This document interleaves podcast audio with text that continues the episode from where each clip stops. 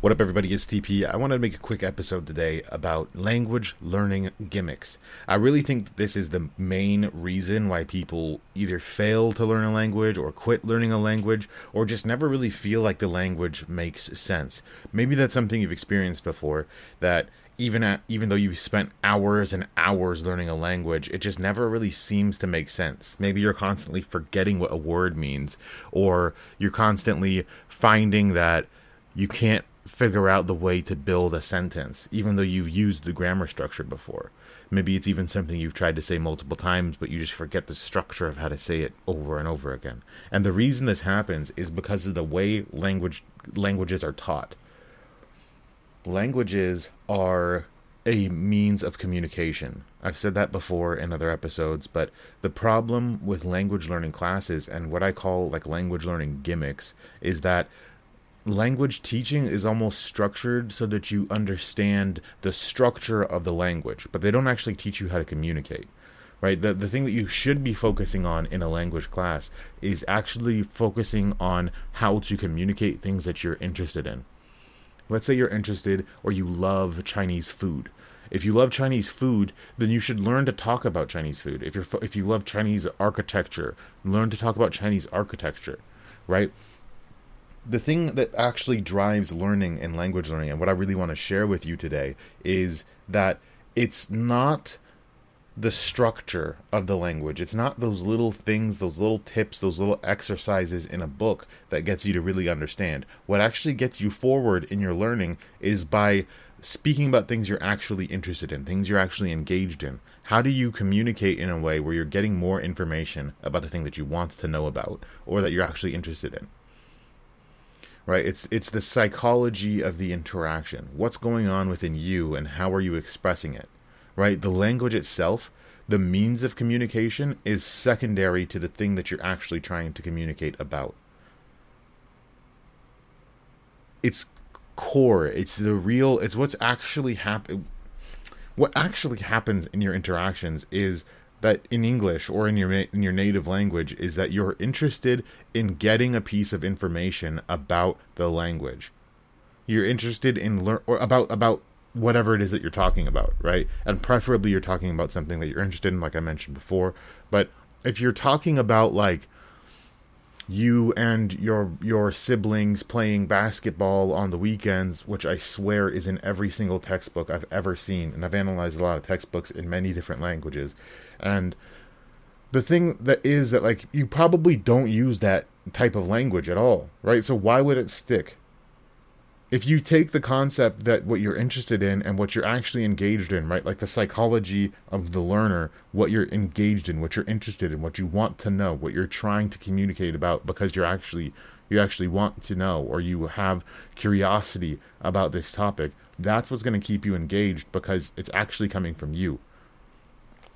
Now, if you do have siblings and you do play basketball on the weekends, like is in every textbook ever, uh, and you want to, maybe you do want to communicate something like that, but it's not going to be of interest to you unless it's something that actually occurs in your conversations, right? If it if it naturally occurs in a conversation that you want to say that you and your siblings play basketball on the weekends, then it's going to be something that will actually stick.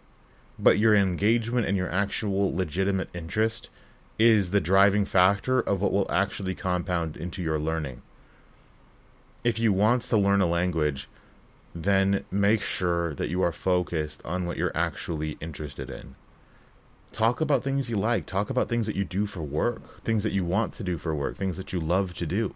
How do you express that interest? What what is it about playing basketball on the weekends with your siblings that interests you?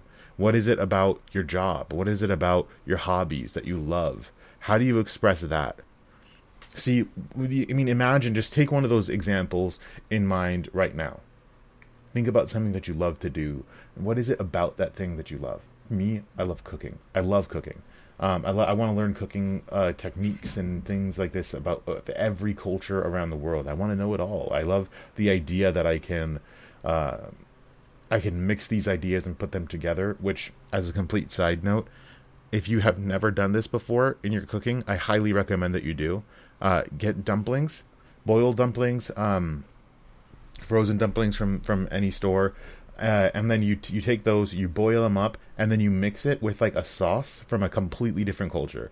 Right. The other day I had chicken dumplings from this uh, this Chinese brand, um, and then I I boiled them and then I actually threw them into the oven for a little bit to like dry them up on the outside. It was really really amazing idea because it got really crispy skin. And then I took the uh, this tikka masala sauce, like this pre-made sauce um, from the jar, and I put that on top of these like crispy dumplings, right? So on top of these dumplings, there was this amazing, this amazing like slightly fatty, very like it had many different spices, not like not like jalapeno spicy, but it was just covered in flavor, and it was the it was the most amazing thing in the world. Um, incredible. Uh, try it if you haven't done that before. It's it'll change your life today.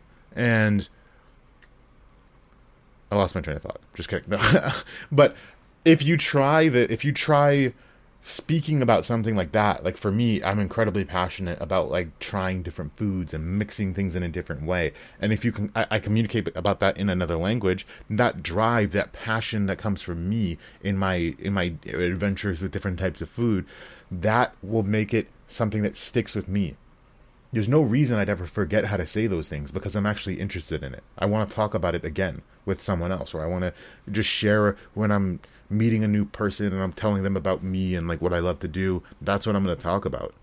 Right? And the thing about that is there are language structures within that. There's grammar, there's vocab, there's all these there's all these little nuances that the textbook teaches you, but they teach you so indirectly that it doesn't stick right? Because those words mean nothing to you. Those grammar structures don't mean anything until you're trying to use them for something that you want to communicate about.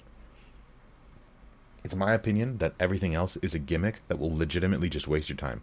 Uh, don't do that, right? What you should do for language learning is one, focus on the things that you really care about, that you want to talk about, and the way that you can kind of settle your learning is by one, finding a language partner, and then two, if you are in a class, um, if you are in a class, you have to pass the tests with all this stuff.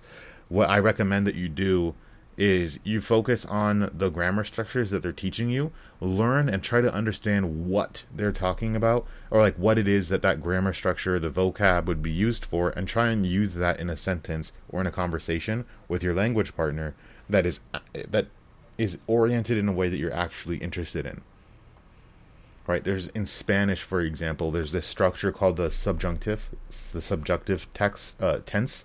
And the subjunctive tense is essentially when you're asking somebody to do something for you or you're asking for somebody to do something. Like hey go over there really quick. Oh pick that up. Oh this or add that to the soup right? That's the kind of that's what the subjunctive tense does.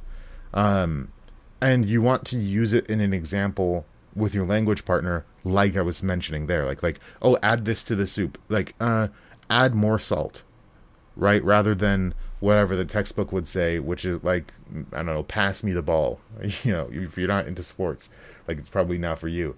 Like it probably won't stick. But if you use it in a structure where you can actually see yourself saying something like that it'll stick a lot more. So in language learning, it's really core and really important to make sure you avoid the gimmicks. And I hope that in this episode, you got to see a little bit about what it takes to make sure that the language does stick, that you enjoy your time learning the language, and make sure that you don't end up forgetting and losing it all the all the effort and all the hours that you put in um, by you know studying those gimmicky aspects of language learning that they put into all of the classes everywhere. So I hope all you amongst everyone else who's listening to this podcast enjoys your language learning process you are able to really engage with people talk about the things that you love and of course most importantly eat crispy dumplings with tikka masala sauce. It'll change your life. I hope to see you guys in the next one. Make sure you're subscribed. Check out the youtube channel. There's a lot of really fun content going on over there and i'll see you in the next one. Peace